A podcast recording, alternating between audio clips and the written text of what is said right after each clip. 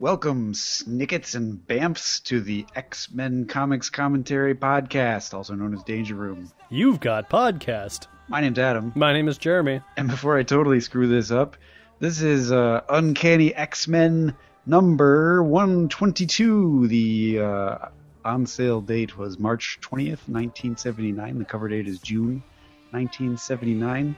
And this one is titled Cry for the Children. little sister. Come, come to your brother. Yeah. Janie sister. Love is with your brother.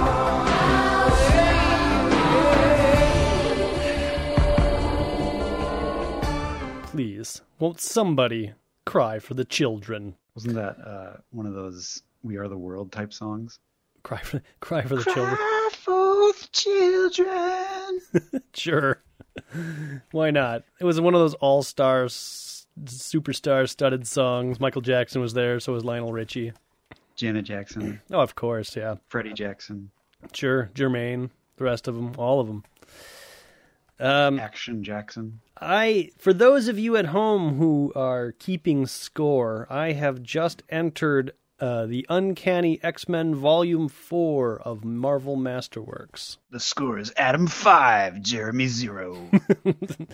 So uh, so there you go. And and uh, I do have to say that uh, the Marvel Masterworks Volume Four is thicker than one, two, and three, but probably because it contains a, an annual inside of it, and it has a much larger introduction from uh, I think this is Chris Claremont, but I can't tell. I, I have the introduction in here too, but I don't. I'd have to dig around to figure out where it is. Yes, The introduction. Masterworks buried all their introductions v- through uh, essentially where they're divided. Oh, okay. Oh yeah, it's right here. Yeah, it's by. It says by Chris Claremont. Yes. Harmony of Vision by Chris Claremont. I was looking at the signature, and I'm like, what? Whose signature is that? Does your not have the title? It does, but I was looking at the second page. Oh, okay. Way too much work to flip back to that first page. Gotcha. So there you go. Um, yes, and on this cover we have a Colossus who is pushing uh, a hydraulic vice apart. Yeah. And the cover says The Trial of Colossus. Clearly, something is going wrong with the danger room. Cyclops is in an upper room window, clearly shouting, Don't break it! That thing is very expensive. I'll take it out of your allowance. Uh, Colossus's package is, is hanging out. If you if you didn't notice that oh, I didn't. little little heavy inking from from Mister Terry Austin there. Okay, Fascinating. Wolverine is in the background and he's just looking on. He has no package. Neither does Cyclops. Nope. This is all Colossus. The hydraulic vice is what they're calling it on the cover. Yes. Let's open it up. Uh, Chris Claremont and John Byrne are writing, co-plotting, and doing your breakdowns. Well, I guess Chris Breakdown. Chris Claremont's probably not doing any breakdowns, but we'll, we'll let that slide. Terry Austin's doing the finished art, which I guess would just be the inking. Tom Orzechowski is lettering. Glynis Ween is coloring. Roger Stern is editing, and Jim Shooter is the editor in chief. He's the man. And it is indeed called Cry for the Children. But before we cry for the children, we see Colossus stuck in like a box or something. Is he laying on his back here? I can't tell. Well, he's definitely not laying on his bi- back because uh, the shadow clearly shows that if he did, if he is lying on his back, he's he's somehow only on his butt. So he would be balancing on his butt. I guess maybe his legs are pressed. It it just doesn't work if he's lying down. This shadow doesn't make any sense. It looks like if his legs were down by where the shadow was, it would be like a top down perspective. But his legs are clearly walking towards us, but there's no leg shadow. There's just arms and like head and, and, and like butt shadow, and that's it. Well, the light is clearly coming from directly above and in front of him. okay, could be. it's it's not a very good shadow. No, it's terrible. Uh, the the vice is pink or, or kind of a, a fuchsia, I guess maybe. Yeah, kind of a purpley. Yep. And uh, Colossus is uh, well not he doesn't have an inner monologue, but um, Chris Claremont is definitely waxing poetic here. Yeah, I skipped all this stuff. Oh, well, No, I'm basically, just kidding. I didn't skip it. to summarize, he's talking about like how he's got a family and at age 13 his powers emerged, but eh, then nothing was really, you know, different. He just worked out in the field and then he joined the X-Men and and he's been doubtful about staying with the team. Uh, but uh, he he likes the X-Men as much as his or they're his second family basically. It's true. Uh, this is all stuff we already know. It is. So I could have just as well skipped it. Cyclops says, Cy- or, uh, Colossus says, Cyclops, I can't do it. I can't. I, I cannot push this hydraulic press. I cannot draw. I cannot uh, do any of the write of the letters. I cannot talk to girls. I cannot fight. I, I did no good. Up in the booth, we see Cyclops and Wolverine, and they're, they're, it doesn't make any sense. This isn't a physical problem, says Cyclops. He ran a medical check on uh, Colossus earlier today. He's, he's not even trying. It's true. Well, Wolverine knows what he's gonna do. He uh, and I didn't catch this the first time through. Uh, he he he he walks off panel, but before he does, he snicks into the bottom of the panel. Yes. and then we notice in the panel beneath it that he has shorted out the panel, uh, not not the comic book panel, but Cyclops' computer panel. the control panel. But during this whole sabotaging of the Danger Room control panel, uh, Colossus is begging that Cyclops, please turn off the hydraulic press. I cannot hold these walls back much longer. There's also some dialogue between Cyclops and Wolverine about, like, um, Clo- Cyclops is basically like, well, how do we make him try harder? And Wolverine's like, well, if talking about your problems was as easy as you're making it sound, then maybe you'd be in better shape than you are. Ooh, dis. Exactly. Cyclops just got burned. Now, when Wolverine opens the doors to the danger room on the next page, it looks like he's destroying the doors. He, I think he is.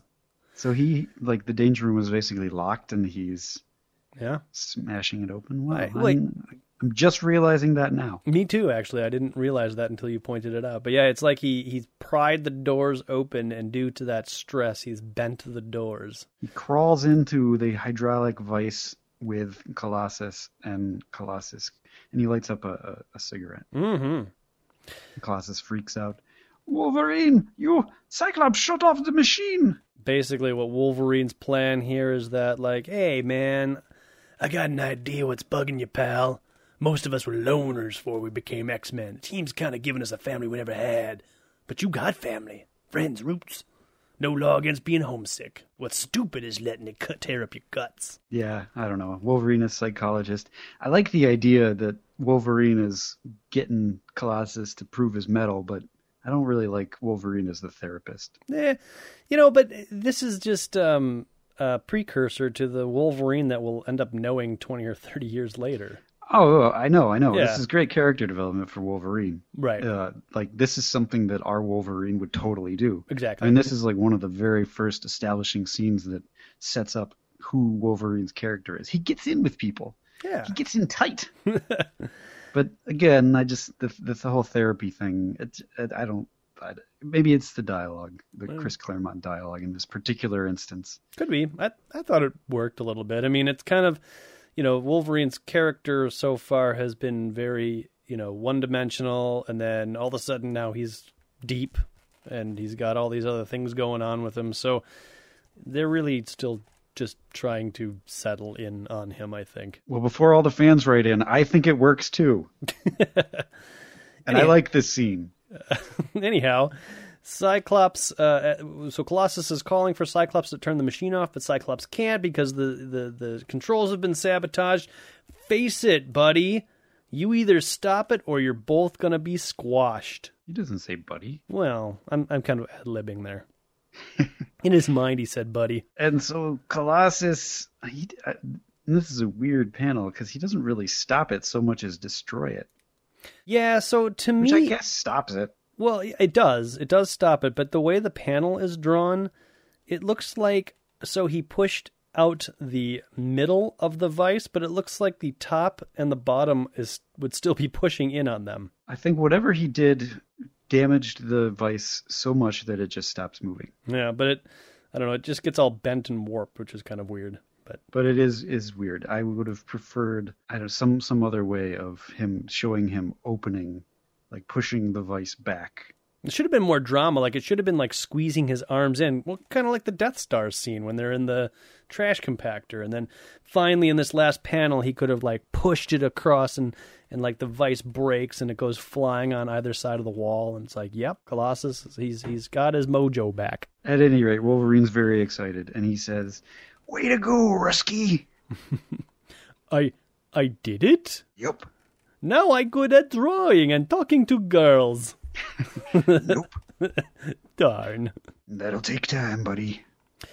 So Colossus does admit that, uh, well, he does say, everything I try lately seemed to go wrong. So I thought perhaps it's better to try nothing, to give up.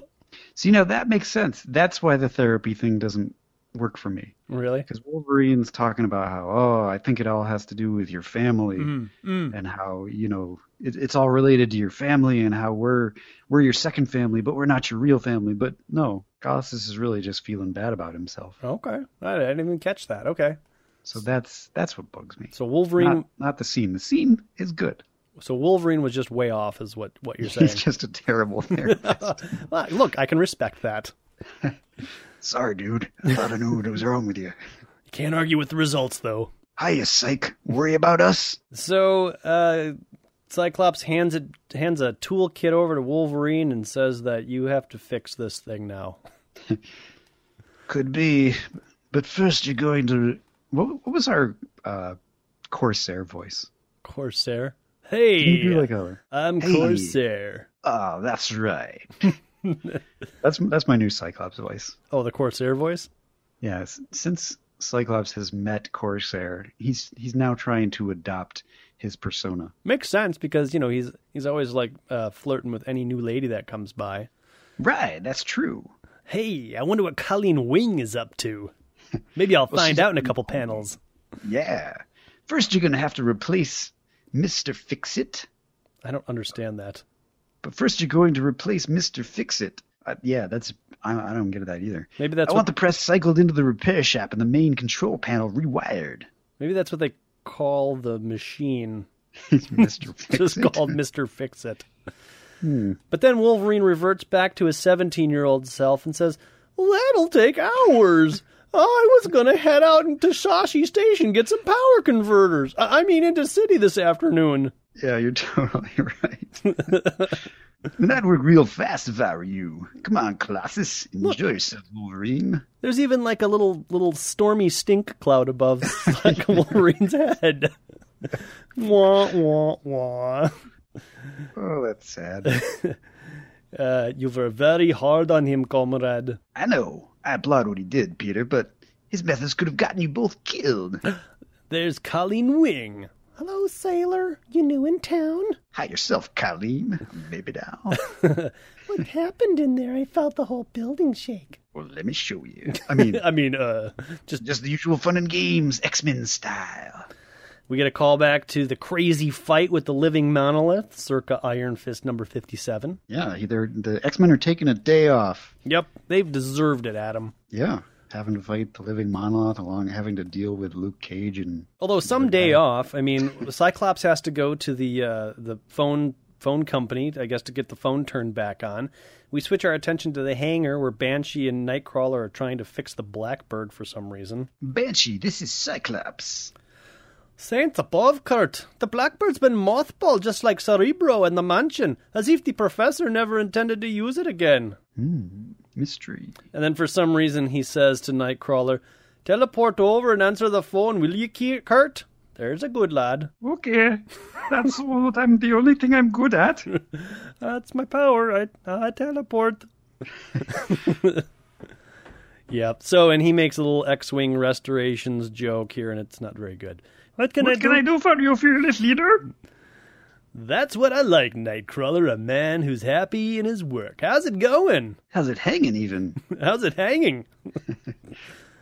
slowly, I'm afraid. Conditions here are as bad as we found in the house. What do you think happened? Now, what does that mean, as bad as we found in the house? Like, there were some sheets over the furniture? Well, wasn't the f- house didn't they find? Uh, didn't Magneto go to the house and find it abandoned and trash it? I don't think he trashed it. I think he just found it abandoned and then, oh, wait a minute. No, because the last time, wait, I'm so confused. The last time these X Men were in the mansion was when Mes- Mesmero kidnapped them. But in the meantime, Beast, Professor Xavier, and Jean Grey made it back to the mansion, so I'm sure they probably straightened up. Oh, okay. So Magneto may have trashed it, but they that was before Yeah. Professor X got back. So because they they were living there for a little while, and they're like, "Well, what should we do?" And little Andrew's like, "Come with me," and then they left. But I, you know, the professor probably called maid service and had it vacuumed out or something. So just curious, like what this Maybe condition. When the professor left and with uh, what's her face, they took Lalandra. They took a rocket ship, and the rocket ship shook the whole house. Maybe, could be. Well, Cyclops says, "I don't know what happened." Sean, listen up. Wolverine messed up the danger room main control panel pretty bad. Check the circuits out when he's done fixing it. I'd help him, but I'm due at the phone company. Now, is that- Oh yeah. Is that a dig on Wolverine? Because he's like, check the circuits out when he's done fixing it. In other words, I don't think he's going to fix it, so you're probably going to have to fix what he fixes. Yep. I don't know that that's a dig, but it's probably a fact. Not to worry. I'll hand. I'll give him a hand. Enjoy yourself, lad. You've earned it. So is is that like a reference? Like, go have a good time with Colleen Wing. No one's li- uh, I don't know. no one's like maybe. like, hey, why is this girl hanging out here? Shouldn't you mourn or something? Well, I mean, people these these X Men are men of the seventies. They don't get involved in each other's affairs. Okay, go have a good time, buddy. You deserve it. You've been a good leader these past couple of weeks. We're finally home. Yay! Now get your freak on. Do, do, do, do, do, do. Colleen wonders if something's still bothering him. Is it that obvious? To someone who cares about you, Scott. Yes. Oh, geez, sweetie. You're making me blush. He's sad that the professor has left and Princess Alundra has left too, and he doesn't think they're coming back. And that's when we cut to Color World. really obnoxiously distorted, can't relate to what's going on color world. I hate this And page. there's a lot of fabric, uh, f- uh, f- not fabric, phallic, well, it could phallic uh, uh, be buildings statues, here. buildings. It could be fabric phallic buildings. phallic skyscrapers. Wait, that's all skyscrapers. Yes, but these are particularly phallic. Uh, this is the Imper- this is a world called the Imperial Center. It's kind of a boring name for a planet, if you ask me. But anyways, But that's the world. Oh wow, that is a terrible name. on a world called Imperial Center. Uh, Charles Xavier is there with his heart's desire, and there's some dialogue or some stuff about Magneto and the loss broke his heart when he lost the X Men. So Lilander took him to the blah blah blah blah. I guess they got through all of their negotiations and decided that it was okay to crown uh, Lilandra Empress of the Shi'ar Galaxy. Princess, Majestrix, and one-time rebel, uh, crowned empress of the galaxy of a galaxy spanning The galaxy spanning empire. Oh, a galaxy spanning empire. Wow, that's huge. That was old before man on earth was born. Yes. And apparently that was uh two or two standard sentries. This random person who we can't really make out lived here uh, on center. That's what they that's what the kids call it. They don't call it Imperial Center. They're like, "Yo, I live on center. Where you live?" Uh, but I'm but an Imperial Center. this person has never seen such joyous crowds. And um, Lilandra makes a little joke that says, Oh, they're well paid, aren't they, Malin? That's a terrible joke. Cyclops pops in and says, Terrible joke, baby. Catch you later. and what is with the professor's pants? They're all like checkered in this panel. Well, they're Or maybe space, that, that's his blanket. they're space pants, or it's a space blanket. There's like hover cars, and the professor's in a hover wheelchair, and blah, blah, That was Oh, my blah. Jetson imitation. Charles, are you as bored by this as I am, my love? Pageantry has its place, preferably on the television where it can be turned off. Ooh, snap! I made a funny. Look at the professor's like groovy uh, s- sweater vest there. This is like his X Man space costume. He is totally spaced out. When in Rome or, or when in space, dress as the Spacens do. And this all this all uh, eventually like this whole Shi'ar epic is where the professor uh, this ties into astonishing X Men and the whole Danger Room saga. Yes, it does. I don't know that we'll see how, other than No, we won't through because the- that's a retcon. right, other than through the retcon that is astonishing X Men. But anyways, But it's a good retcon. But now Lilandra says, I wish we'd have stayed on Earth. Things were happier when it was just the two of us. Give me strength, love. Which I don't understand because it was her idea to come to space. Well, she changed her mind. This sucks. Let's go back to her the Earth. No, my love. But then even the prof- have, dearest, and more. I think you've had it ever since that day our minds first linked telepathically across the cosmos, but I fear it won't be enough for the oncoming slaughter that only I know about. I'm not going to tell anybody about it though. Just keep this to myself. But I fear it won't be enough for what? I know. That's what I don't understand. Like is he does he see doom on the horizon or what's going on? Doctor Doom? Doctor Doom, what are you doing here in space? Just hanging out on the horizon. just checking out the view, you know, getting away from that pesky Reed Richards. Meanwhile, jerk. uh, in I don't know Edinburgh, maybe Yeah. No, it's in the town of Stornoway. ah, it's thrown away. It's a good place. Now, is Jason Wingard Scottish, or is he? I mean, obviously he's not, but is he? Uh, is he supposed to be Scottish? I have no idea. He looks like he should be Scottish. Okay. He looks like uh, Sean Connery in uh, There Can Be Only One, uh, Highlander. Oh, Highlander. I think, anyways. Didn't he have that same stupid beard and mustache combo? it's been so long since I've seen Highlander. Okay. Well, anyways, um, yeah, Jason Wingard to me, uh, it was the '70s, right? It was a different time, so maybe this whole mutton chop, mustache, straggly hair, proper-looking Scottish guy was hot, but I think he looks like a tool. It's true. Times have changed. But anyways, So, so- this to answer your spoilerific question, and I won't spoil anything now, but will uh, does Jean Grey recognize this gentleman? And the answer is no, clearly not. Well, I'm going to gripe on that in a moment here, but not quite yet. So, uh, Jason Wingard comes around the corner and bumps into Jean's shopping boxes, knocking them to the ground. Ach, Ah, wash it, lass. And he's even kind of grumpy, too. Like, that's no way to start off uh, whatever he's trying to start. You know, I would totally try to do a Sean Connery again, but we've been there and it, it didn't it didn't work out. Oh, but Jean, she's she's like, oh, don't worry, I'm a real, uh, um, or don't worry about it. Well, there's a little introduction. I, I'm I'm getting ahead of myself here. There's a little introduction here, uh, where after Jason Wingard yells at Jean, he does bend down and say, "Well, let me help you with that stuff. Are you all right?" And that's when they introduce one another to each other. Jean or Grey, Jean Grey. I'm Jason Wingard. So you're giving him like a British uh, t- sort of thing, or more of a, a regal uh, European. I don't really have too many uh, accents in my wheelhouse. I don't know if you've noticed that. Ach, how, how is Scottish? How do we do a Scottish accent? I'm Jason Wingard. Are you sure I can't give you a hand? Those parcels felt pretty heavy. There's no way I can keep that up. Uh, yes. Uh, anyways, she's really a lot stronger than she looks. And I'm hot too. Yeah, I got red hair and I'm skinny. My telepathic powers are doing all the carrying, not my muscles. Ha ha ha. I don't know why I don't just use some telepathy here, but not gonna.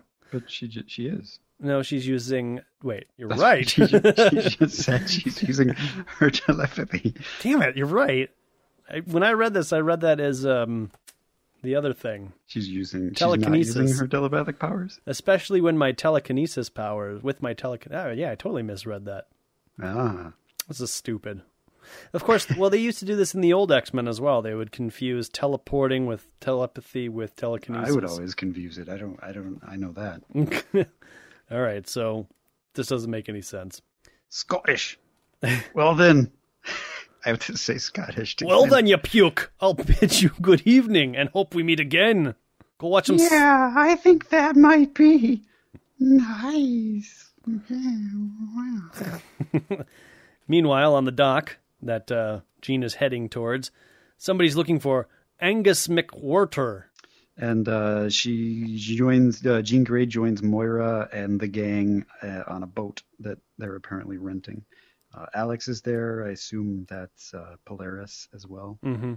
Uh, that must be Jamie holding what looks like a I don't know what that is a, a sack. The thing some is- sort of sack. The thing I don't like about this panel is like we haven't seen Alex, Jamie, or Lorna in so long that would it hurt the artist to give us a close up on them? Well, I think we'll get one Not in this on the issue. next page. Yeah, on the next Oh, page. we get one. Okay, well, it's not really. A, we get one. Yeah, okay. Not not really of of Alex so much, just Lorna. But I guess you're right. Och, we're wasting our time, Edward. McWhorter is not here. He's not been here s- in these parts since Christmas Day.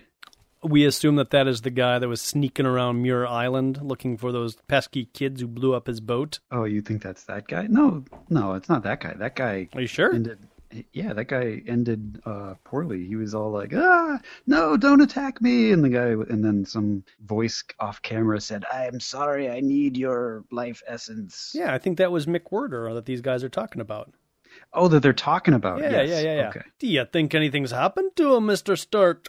I don't know, lad, but we'd better notify the police just in case. There you go. It's got to be, otherwise they wouldn't throw that little bit in there. Yes, you're totally right. I thought you were talking about that guy No. in the green hat being the guy. Now he's just random Scottish thug. Misunderstanding. I understand. Misunderstood. So then we the boat takes off and it's got uh, it's got all those people on there and Jean notices that uh, Jason Wingard's watching us sail. There's something about him, a sense of deja vu, as if we've met before. I better do a quick mind scan to make sure it's not true. Oh my God, it's Mastermind! I'm gonna kill him. Wait, none of that happens. She doesn't do mind scans anymore. She's not like the professor. She's the phoenix, for God's sake. She can do whatever she wants to, and she knows it. I'm sure at some point they're going to reveal exactly why she is unable to do this to him. Uh, maybe you're not right. in this- Maybe you're right. I'll I'll hold out for that. Psychic Uh, dampener. we also find out that Jean does not need a jacket, which I Nope. think is the first time we're seeing this in continuity correct.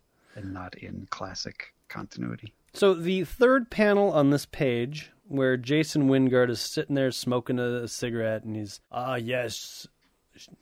What's her? Oh, what- are you, what's his going to accent? point out the shadow? well, of course, I'm going to point out the shadow. But I was going to Yeah, say, and I just noticed that just now. That's that's really clever. Well, it would be clever, I think, if Jason Wingard himself didn't look so stupid. Like he's, he's got this stupid grin on his face, and he's just—he looks like a evil villain who, who just made the poor lady pay rent or something. But the the shadow of Mastermind is really good. Yeah. So if they could have, if uh, they could have basically had him in the exact same pose, but as Jason Wingard, kind of ominously looking out towards the sea, I think this panel would be a perfect panel. Well, why would he? He's not supposed to look ominous because she can see him. Well, but look how far away they are. He has to look all charming and stuff. No. Ah, she's attracted to me, and why not? When in so many ways I'm the man of her dreams. Soon she will love me, and then she will belong, mind and body and soul, to the Hellfire Club. So there you go. The whole well, this is the first mention of the Hellfire Club in continuity, and this is oh, I guess it's the first mention of this whole plot line. We've been getting so much of it in classic X Men that I get confused.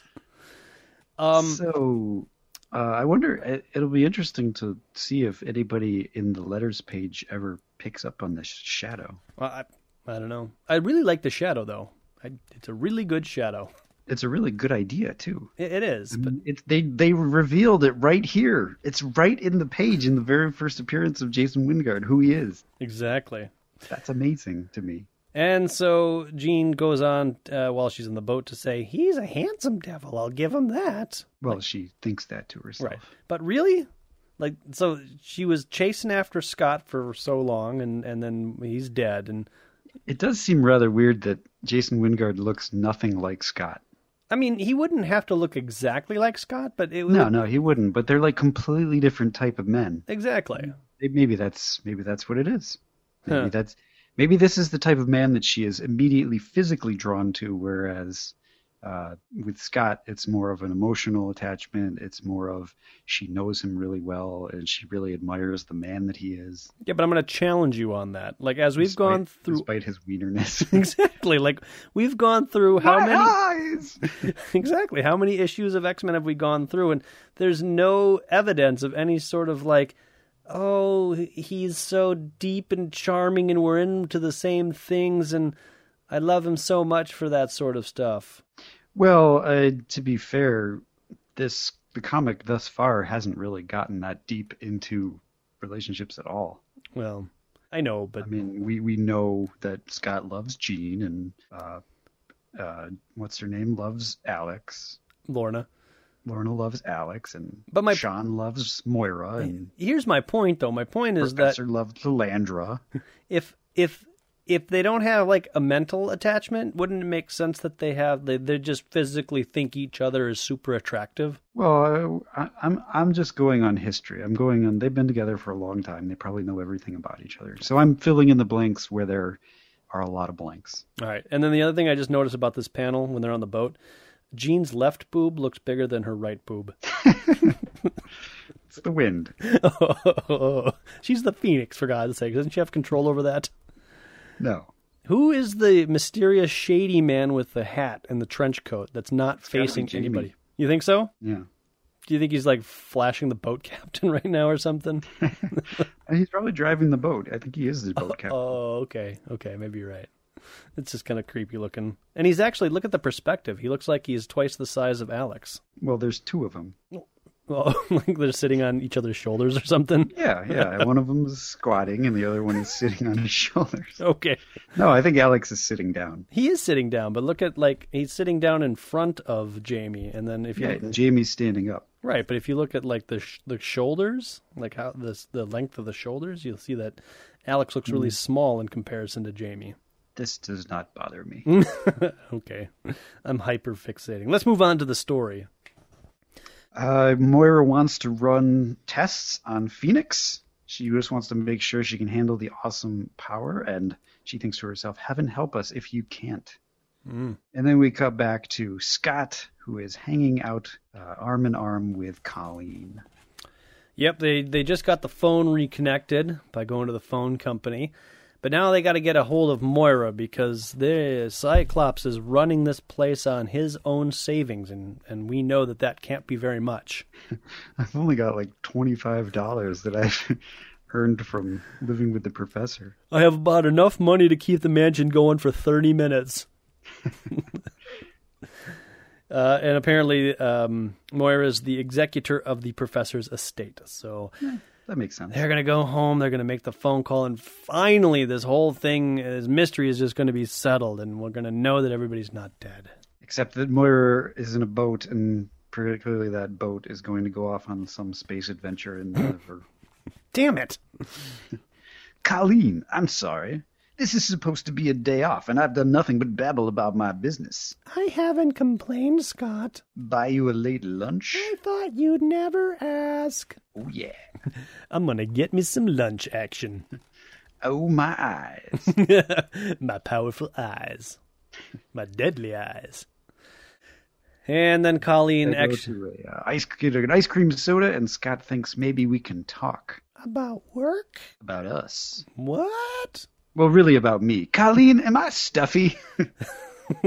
Yes, he does get all kind of uh, all about himself. And uh, Colleen says that he's stuffy like King Tut's tomb. Ooh. It's an issue full of zingers. It's like my whole life, myself. Remember, I was we were going to talk about us. Well, uh, We talk about me. myself inside has turned topsy turvy. All these things I thought were certain in my life aren't. Try smiling now and then. You'll feel better. Aw, baby, Yeah, that's always been hard. Relaxing, I mean. I noticed. Let's face it, I'm a stuffed shirt. And so we'll flip our attention now 35 miles to the southwest, where Storm and Wolverine are cruising around in the professor's Rolls Royce In the corner of 135th and Broadway in the ghetto. in the ghetto. Roro, you've been acting crazy. This ain't Africa, babe. This ain't anything you've known, because they're referring to basically the ghetto. Right, and she wants to walk alone. Yes. She Farewell. needs no escort. And we know this is the ghetto because welfare checks are cashed. doesn't say welfare. Oh, it does. It does. Checks cash, welfare, unemployment, government, pay, con, ed. I don't know what that means. Phone, cable, TV bills, your utilities. con ed. That must be some. Con Ed is electricity. Really? Yes. Okay. Is it like a New York thing? Uh, yeah, I think so. Okay. I, I I thought it was more, but apparently it's just a New York thing. Uh, I don't know. Could be. Could be like a You Eastern. could be onto something there. I I don't know. I don't. We don't have con ed around here. Okay. So Wolverine takes off in the Rolls Royce, just zinging in and out of traffic. Where by chance he looks in his rearview mirror and sees Mariko. Yeah, that Japanese woman. Mariko, Mariko, wait, Mariko. He was going to go to a rodeo at Madison Square Garden. Of course he is. Stash the rolls somewhere, driving around on the professor's rolls. Grab some eats, then check out the show. And then a cabbie is like, "Hey, you dumb cowboy, what do you think you're doing?" Because he just stops the Rolls Royce and jumps out. Wait a minute. Don't close the door, he says to the man closing the door of the hotel. Watakushi wa Logan desu. I'm 私 Logan. はローガンです。 Whoops. 私はローガンです。 They don't say desu. 私はローガンです。 I, they don't pronounce the ooh, I guess. I, sometimes they do, sometimes they don't. But yeah, these these uh, translations are not that easy to figure out. I can imagine. and through process of elimination, I sort of figured out that he was saying that he his he is Logan. I am I'm Logan. And he says it just like that. I am Logan. Wait a minute! Don't close the door. Uh, and now he's speaking in Japanese because we can see the little brackets there. And uh, the uh, the guy there that's uh, I don't know guarding Mariko. I'm And sorry. that was the other way that I was able to figure out what he was saying because they always repeat themselves in English. right. So really, he's he's again the the weird anomaly of since now it's being translated, he says the same thing again twice. Right. Watakushi wa Logan desu. Watakushi wa Logan desu. I'm afraid of Mariko. I'm sorry, Mr. Logan. Miss Yashita is not to be disturbed. Could you at least tell her I Click. called her so? There Oh, Mariko, you here? go. Here? Okay, bub. I can take a hint, but I'm going. Or I'm going, but I'll be back soon. Although Logan, I don't know, I, I suspect Logan would like crawl around to the other side of the building, searching all of the windows. Sure. Meanwhile, uptown, for hours, Aurora has been walking around Harlem, and we know it's Harlem because there's a dude in a pimp hat with a purple jacket, and there's a poor black man and a woman with a afro, and well, they're all black. Uh, the woman in an afro kind of looks like a zombie. She has no eye, uh, pupils.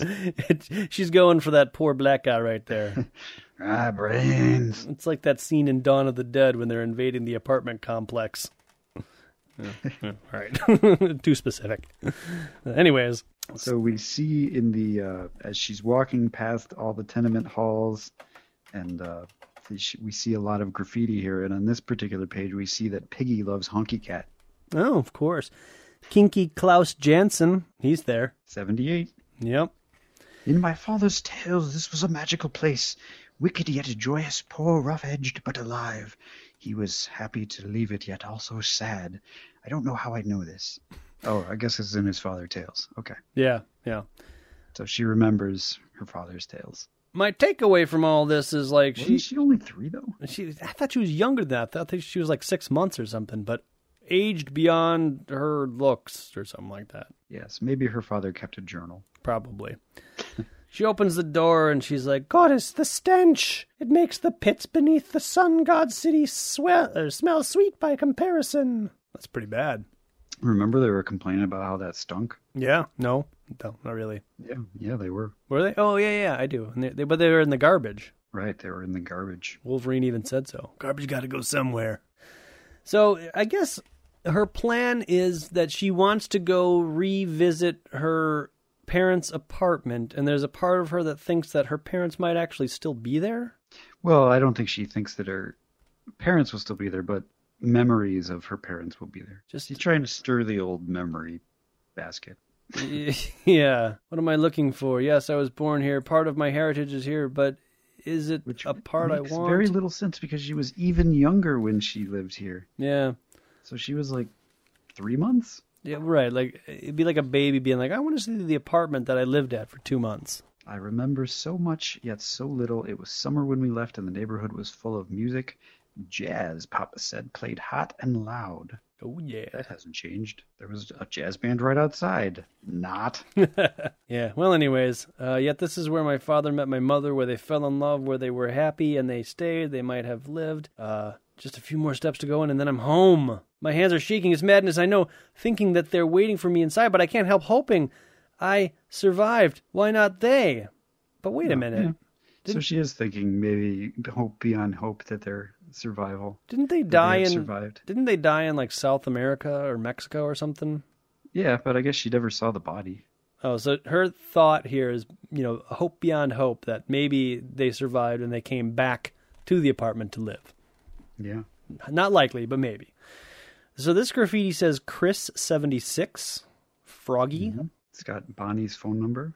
and it says Che- Cheed Charlie, Cheap Yeah, I guess Charlie, so. Cheap Charlie. Well, she opens the door to her apartment, and it is definitely not anything she remembers. No, there's a bunch of junkies, and now the uh, the graffiti says Lynn and Glennis Ween.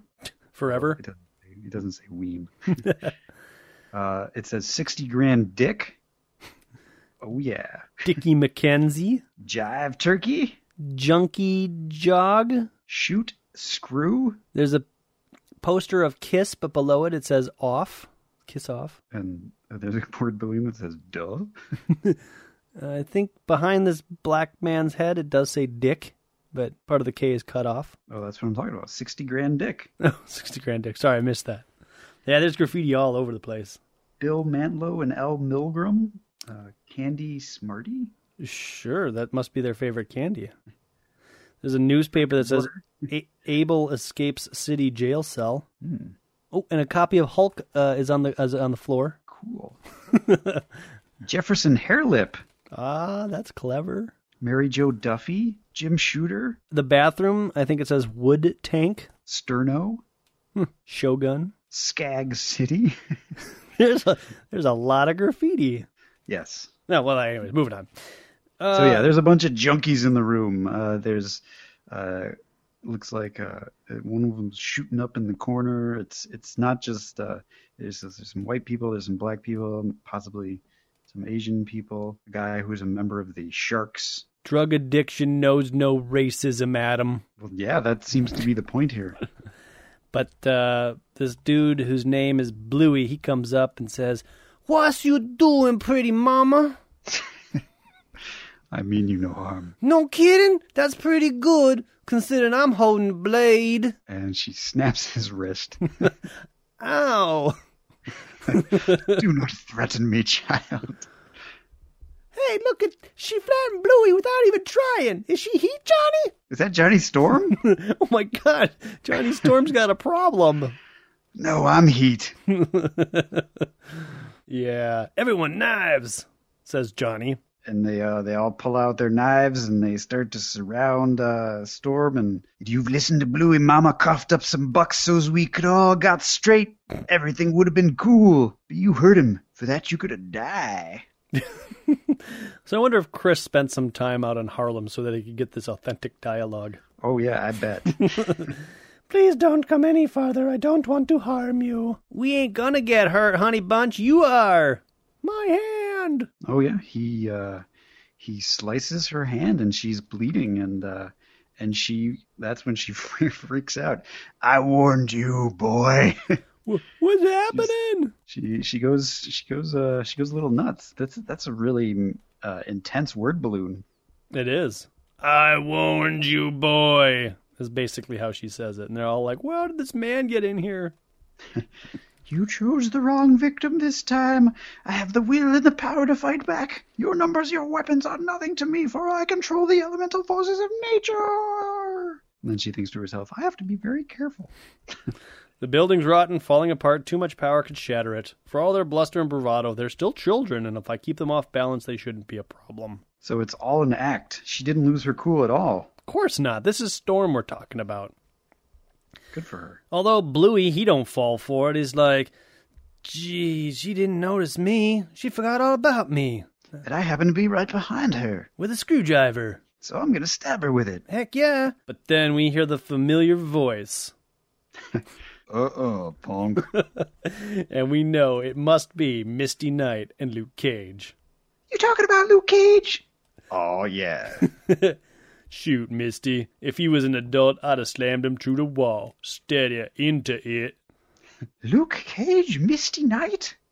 I was looking for something, says Storm. What's a righteous lady like you doing in a dump like this? Why are you here? Morgan and I were cruising the neighborhood when we heard street talk about a tall, regal, white haired sister making the rounds. We figured it was you. And when we saw lightning bolts popping out of these top floor windows, we figured you might need some help. Oh, you were redecorating. One or the two. Oh, yeah. and they all talk about how it's tough being in the ghetto. They're all so young. They all have no home, school, Luke, Ca- money, Luke Cage gets jobs, hope. Luke Cage gets all political. Oh yeah, well this is Luke Cage. I mean, he's he's the ghetto superhero. So they shoot up skag and then shoot people to get bread to feed their habits. And they live in a society more concerned about Luke Cajun thirteen-year-olds for life, and then trying to give them a dec- then trying to give 'em a decent chance. Yeah. Is there nothing we can do? We're superheroes, Aurora, not God. We can save humanity from Doc Doom or Galactus, but when it comes to this crap, we don't do nothing. Come on, let's get a doctor. True at all. This is all what Luke Cage is about. Yeah, it was saving the ghetto from itself. Although, yeah, I mean, like heroes are constantly like I think Hawkeye does this a couple times in the Avengers. It's like I want to go the, I want to help street level crime. Well, This is Daredevil. what Daredevil does. Yeah.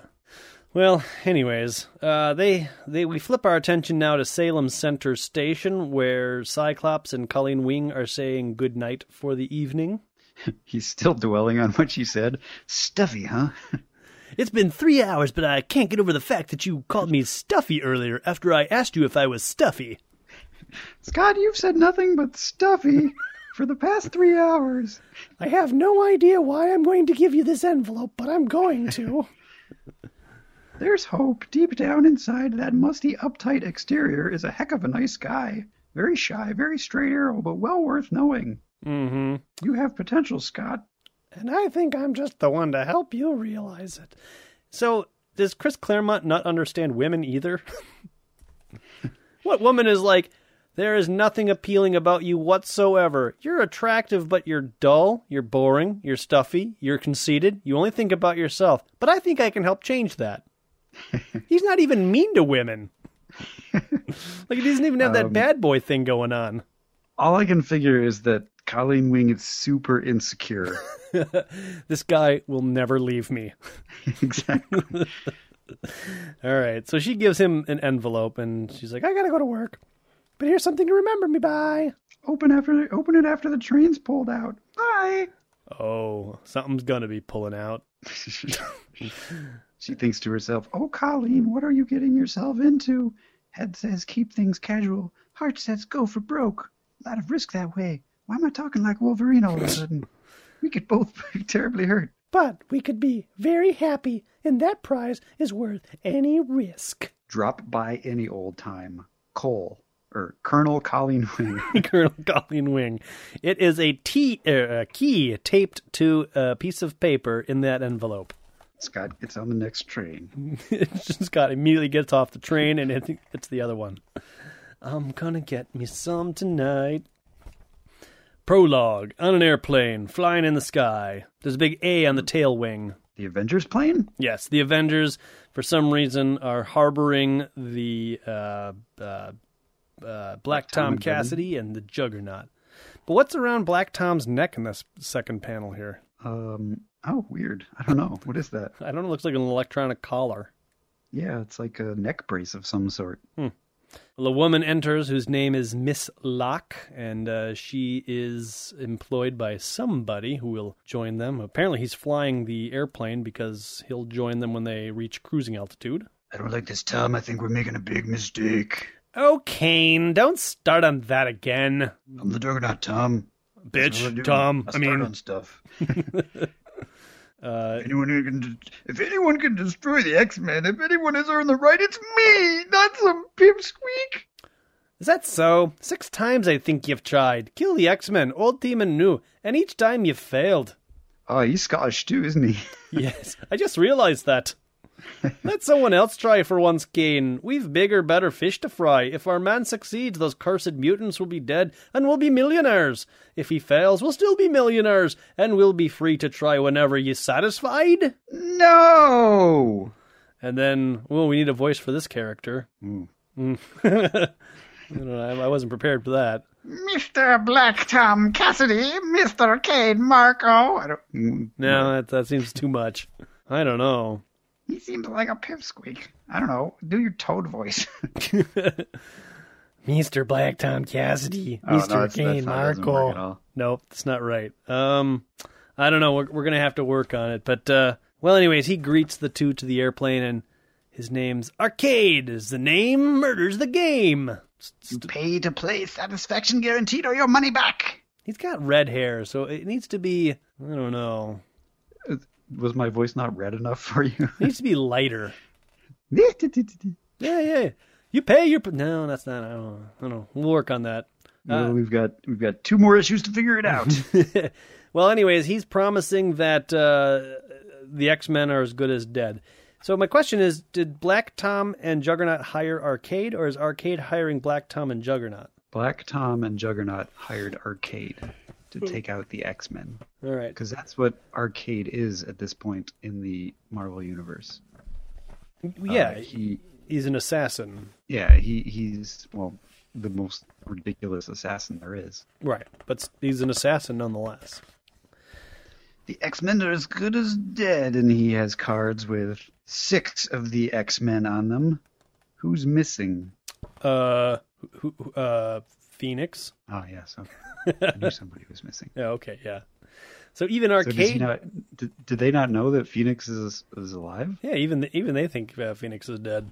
Well, how does that work? I don't know. Next issue Murder World Revisited, or Fun Fair is another name for murder. So is this is not Arcade's first appearance in the Marvel Universe? This is Arcade's well, second story, third appearance.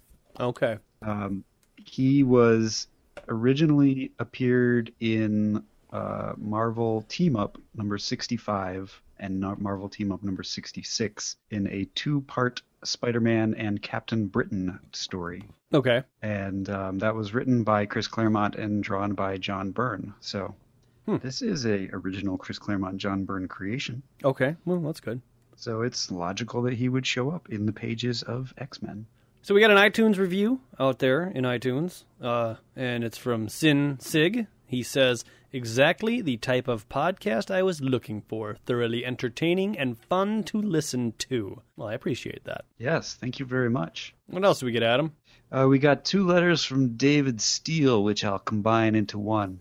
Uh, he just listened to the Power Man and Iron Fist podcast, thought it was uh, good, right laugh.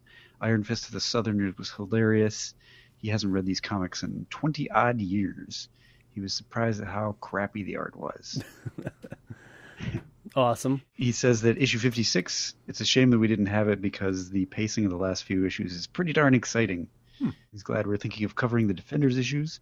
And then he also says uh, he just reread issue 122, the one that we just did, Okay. and uh, he noticed the obvious foreshadowing of upcoming plots, but also Burn, Burns' art is being uh, is back to being as detailed as his earlier issues, particularly the graffiti Oh, we focused quite a bit on. yes, we did. And apparently, there was a guy checking out Colleen's arse on page eight. Oh, I didn't I didn't see that. Yeah, I guess we missed it. No. All right. Uh I guess since we did a podcast that mentioned the Calgary Stampede, some web blog out there in Canada maybe decided that they would link to it. Yeah, out there. It's called the Canada A blog. Uh, it, it links to us, but it's kind of funny because I don't understand how it works, but it says that uh, we are the threat room. and it was the shootout at the Stampede, which is the title of the episode. And then the link continues on to say swimsuit up colon Indochin Indochino involves Calgary weblog. Very very curious. I'm I'm not sure how that all works, but uh, yes. We were not aware that we were doing a such a political uh, podcast. I, I don't even know if that's political. I don't really know what any of that means, but The threat room. the threat room. Uh, but yes, sports and tickets 2014 for Calgary Stampede is has linked to to our little podcast for some bizarre, strange reason. Yeah. Well, good. I mean, that's cool. Yeah, You get it- an extra link. So if We you get got some- if you got to us from the Calgary Stampede blog page, and it's non-official by the way, let's put put that out there. But if you got there from that, you should let us know cuz that's kind of funny. And that's it. That's what we got for letters this week. Thank you all for participating. If you would like to leave us a letter or some sort of communique, you can go to facebook.com forward slash danger room podcast. You can follow us at danger room go, or you can go to www.xmenpodcast.com for all of the issues as well as comments on the podcast. Go out to iTunes and uh, search for Danger Room. Type that in there, and uh, you'll get to our podcast. And you can leave us a, a five star rating uh, or a review or both if you'd like. Or you can email us at dangerroom at redcatproductions.com. So many ways to get a hold of us. It's true. But Adam, we're not done yet. No way. There's a classic X Men we have yet to read. Craptacular. This is issue number 28 from, uh, I don't know, December 1987. Sure, why not? yeah, that works for me. the good news is that they are no longer fixing up the main issue, so we can skip all of that and go right to the backup story. But first, we're going to talk about the cover a little bit. There's more graffiti.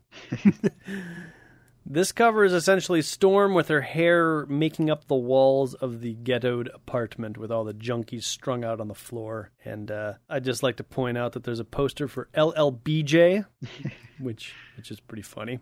Yeah. And then they've replaced the Kiss poster with a Motley Crue poster.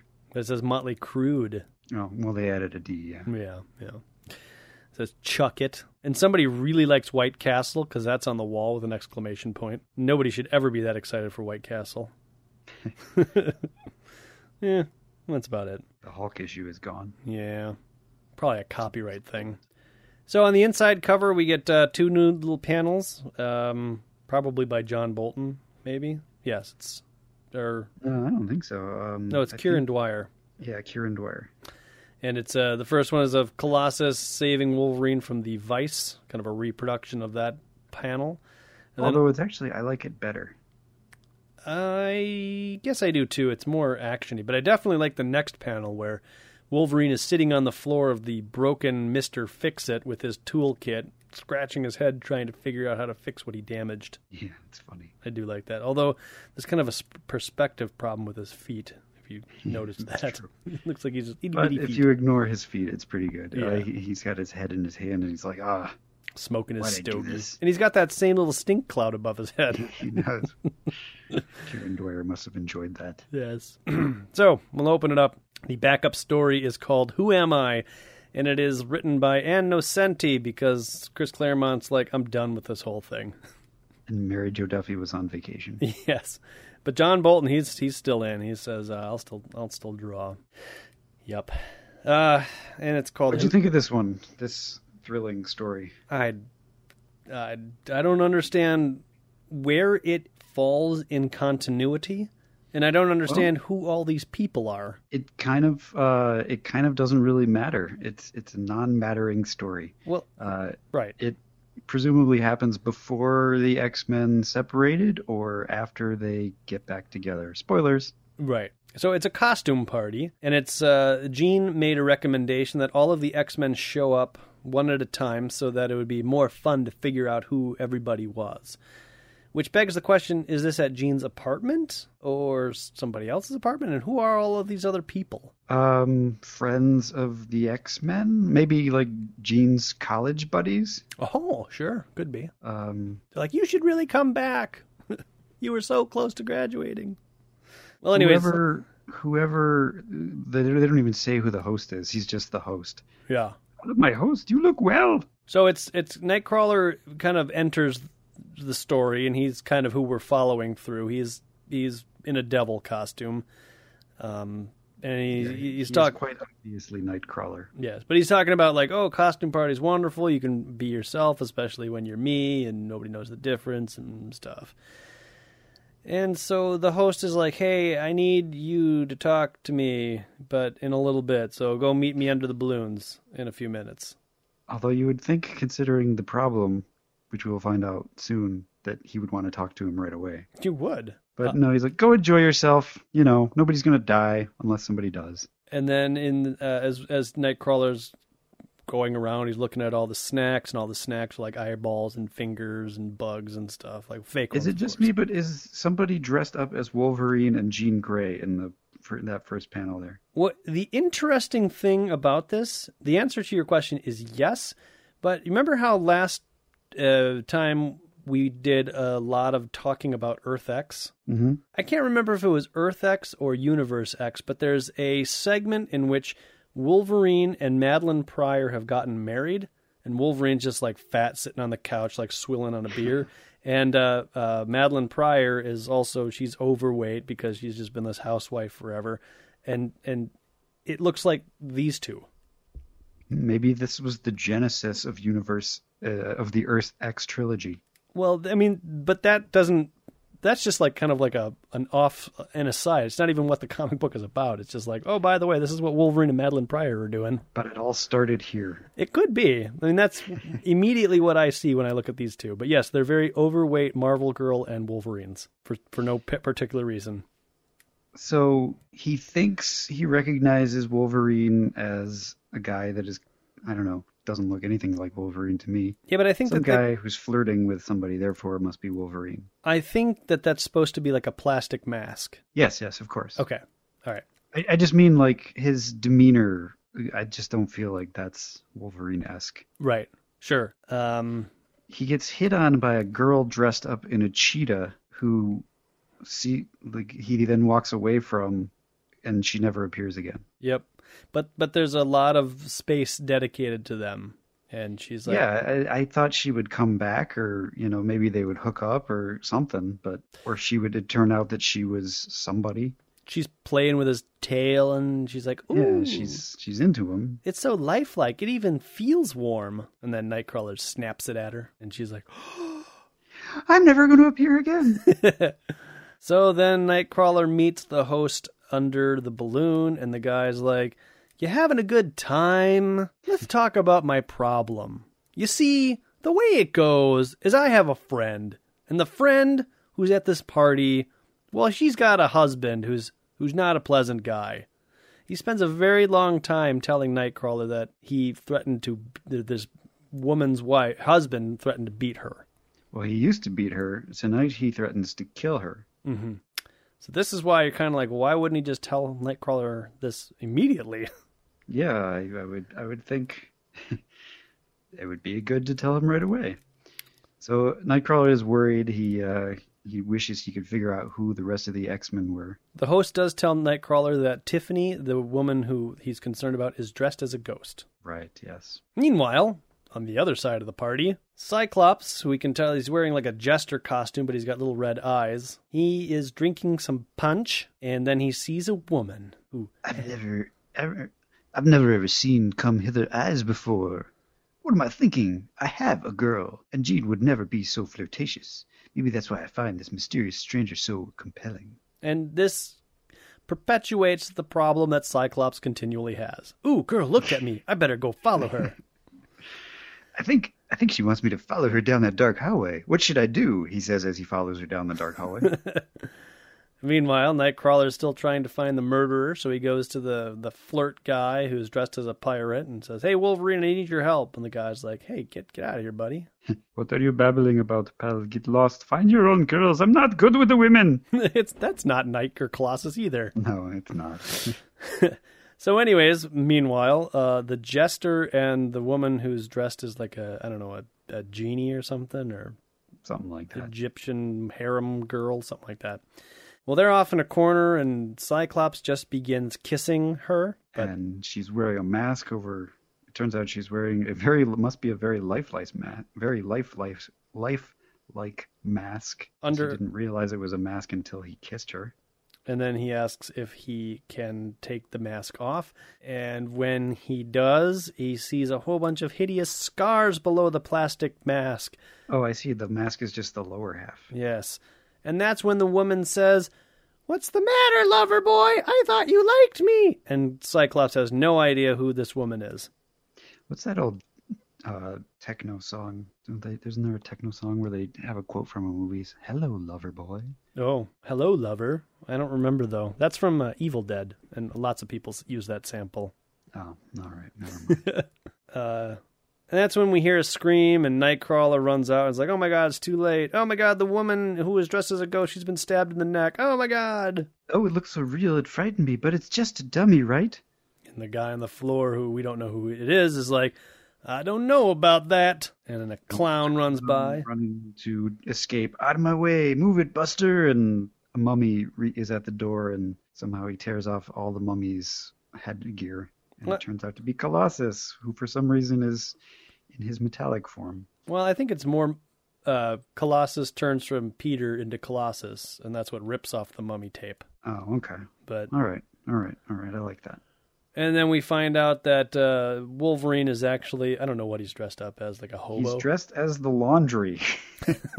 okay, yeah, you're right. Who's gonna, Who's stop gonna me? stop me? This heap of dirty laundry? That's clean laundry, bub. Okay, Wolverine not. he came late to the party. He was like, "What am I gonna be? I gotta figure something out. I haven't done my laundry." and uh, so now that the clown is cornered, Nightcrawler says, "Give up," because remember he's supposed to be the hero of this comic. And, No, I killed once and I can do it again. What's the difference? He grabs a woman, uh, in a puts witch a costume. knife to her throat in a witch costume. Yes, And then we get a, I don't know, kind of odd, creepy full page spread of this clown holding a knife to the uh, witch.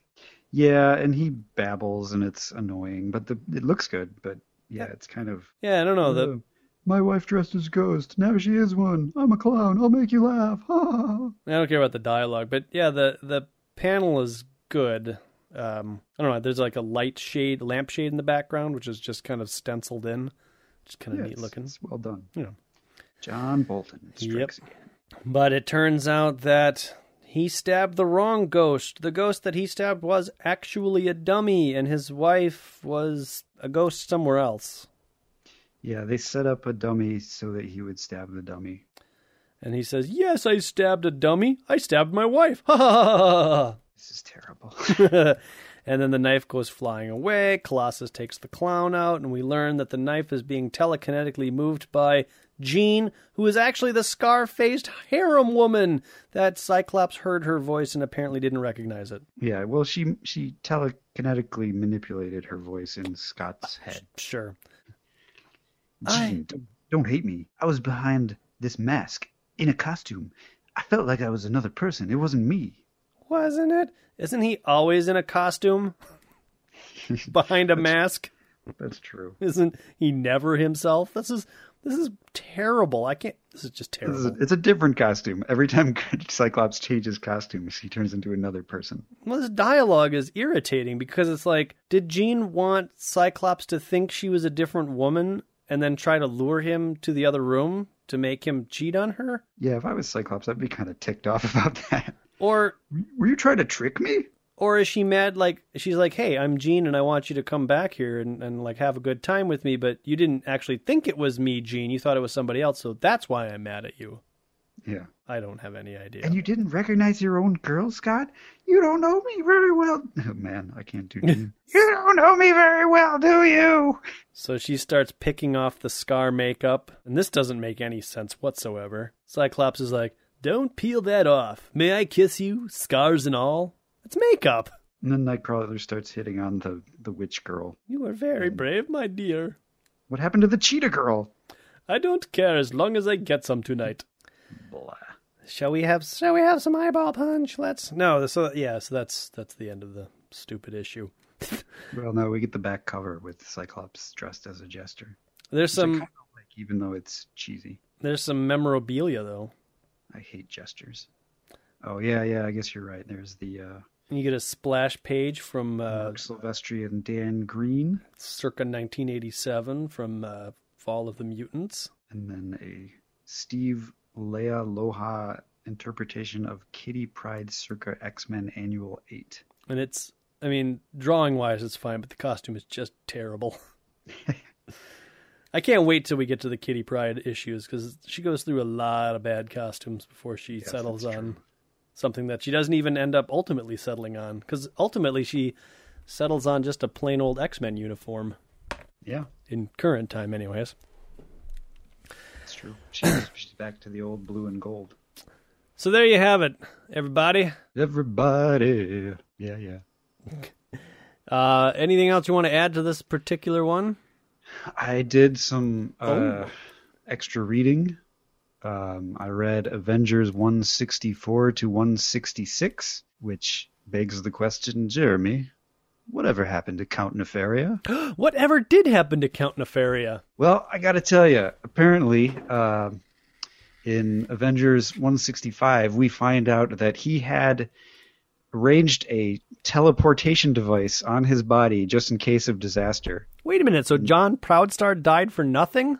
Exactly. Oh man. In the same manner, his henchmen were teleported into Valhalla Mountain, and uh, Beast is very angry about this. He says, I thought you were dead. I thought you were killed in the same blast that wiped out Thunderbird, or else I'd have been hunting you down ever since, alongside every other mutant who ever called himself an X Man, even though I never once really met or Exactly. talked to Thunderbird. He was like But on that's the beside the point. he was on the Visi screen for like a minute. I remember his Visi screen image.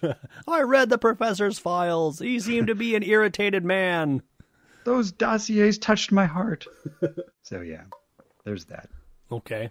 Did the Uh, Avengers the beat plot them? of this is that Nefaria goes broke after the whole uh, Valhalla scandal, and so he hires these three villains uh, with the promise that he's going to make them super powerful. He has them rob a bank. They rob a bank and get him money, and he makes them super powerful. But the trick is that he's actually using the money to siphon their essences to make him super powerful, and then he sends them after the Avengers and they're only super powerful for an hour or so. The Avengers defeat them pretty handily, and uh, yeah. Oh, we also learn, interestingly enough, I don't know if you remember, but last issue it said a new chapter for the Beast. Yes, I remember you saying Well, that. Apparently, the new chapter for the Beast is the Beast uh, once again feels sorry for himself. He's being ignored by the science community now, and so he goes for a walk. And it turns out that women are strangely attracted to men in blue fur. Sure. So he disappears for two days, and when he comes back, he's a ladies' man. He's like, "Yeah, I, I couldn't tell. Uh, I can't tell you where I was those last two days with Tiffany, Amber, so and so, and so and so." So he was like getting it on with two women for or four women for two days. Wow. He's an So animal. he is, he is uh, he's crossed over. He's a love machine. He is now a ladies' love machine. Well, good for So this Beast. is this is the whole new, and this continues. He's he's like Captain America's asking him for details. So what'd you do then? um, they have not revealed that Captain America's shield is made out of adamantium yet. Nefaria cannot smash it with his super strength. Okay. But there's this weird plot of Nefaria or, uh, is convinced by the wizard that even though he's super powerful, he's getting old, and therefore he should seek out immortality. Um, oh, in Avengers 165, we get the first appearance of Henry Peter Gyrich. He's mysterious. He's unnamed as of yet. Um, turns out that in Avengers 166 that Nefaria is aging really fast as a byproduct of the uh, science project that made him super powerful. And but then the scientist who made him super powerful reveals to the Avengers that I actually just made all that stuff up. He's actually not aging at all. He's temporarily aging, and then in an hour he's going to stop aging and become immortal. But Nefaria doesn't know that, so Nefaria goes nuts, smashes stuff, and gets defeated very easily by the Avengers. Wah, wah. And then in the last three panels, we get a mysterious man who is seeking his children. He's a bearded, white-haired, o- uh, white-haired, bearded old man seeking his children, uh, who, as he shows in a locket, are Quicksilver and Scarlet Wish. So previously, we thought the Wizard was their parents. Now it turns out that this old man is their actual parent.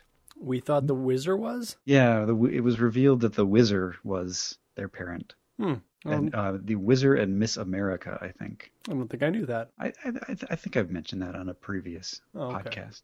Okay. But now it turns out that this old guy is might be their parent. So we'll delve into that when we get into it. I also read Avengers Annual Seven and Marvel Two in One Annual Seven, uh, where I learned all about Thanos. Oh, okay. Uh, and Beast is there too, which is why I read it. But uh, th- I didn't know. Do you do you know anything about Thanos? Doesn't he have rings?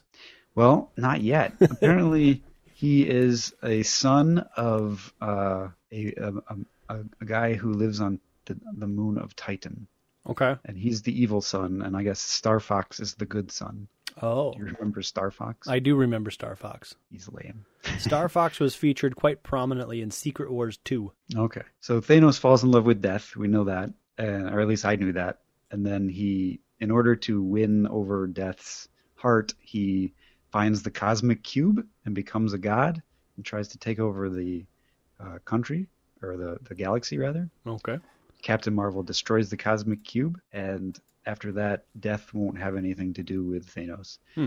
But he continues to love her, and so he seeks out the six, uh, six beautiful and deadly gems, which are the Infinity Gems, but we don't know that yet.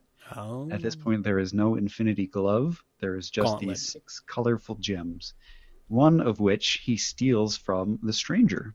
Oh.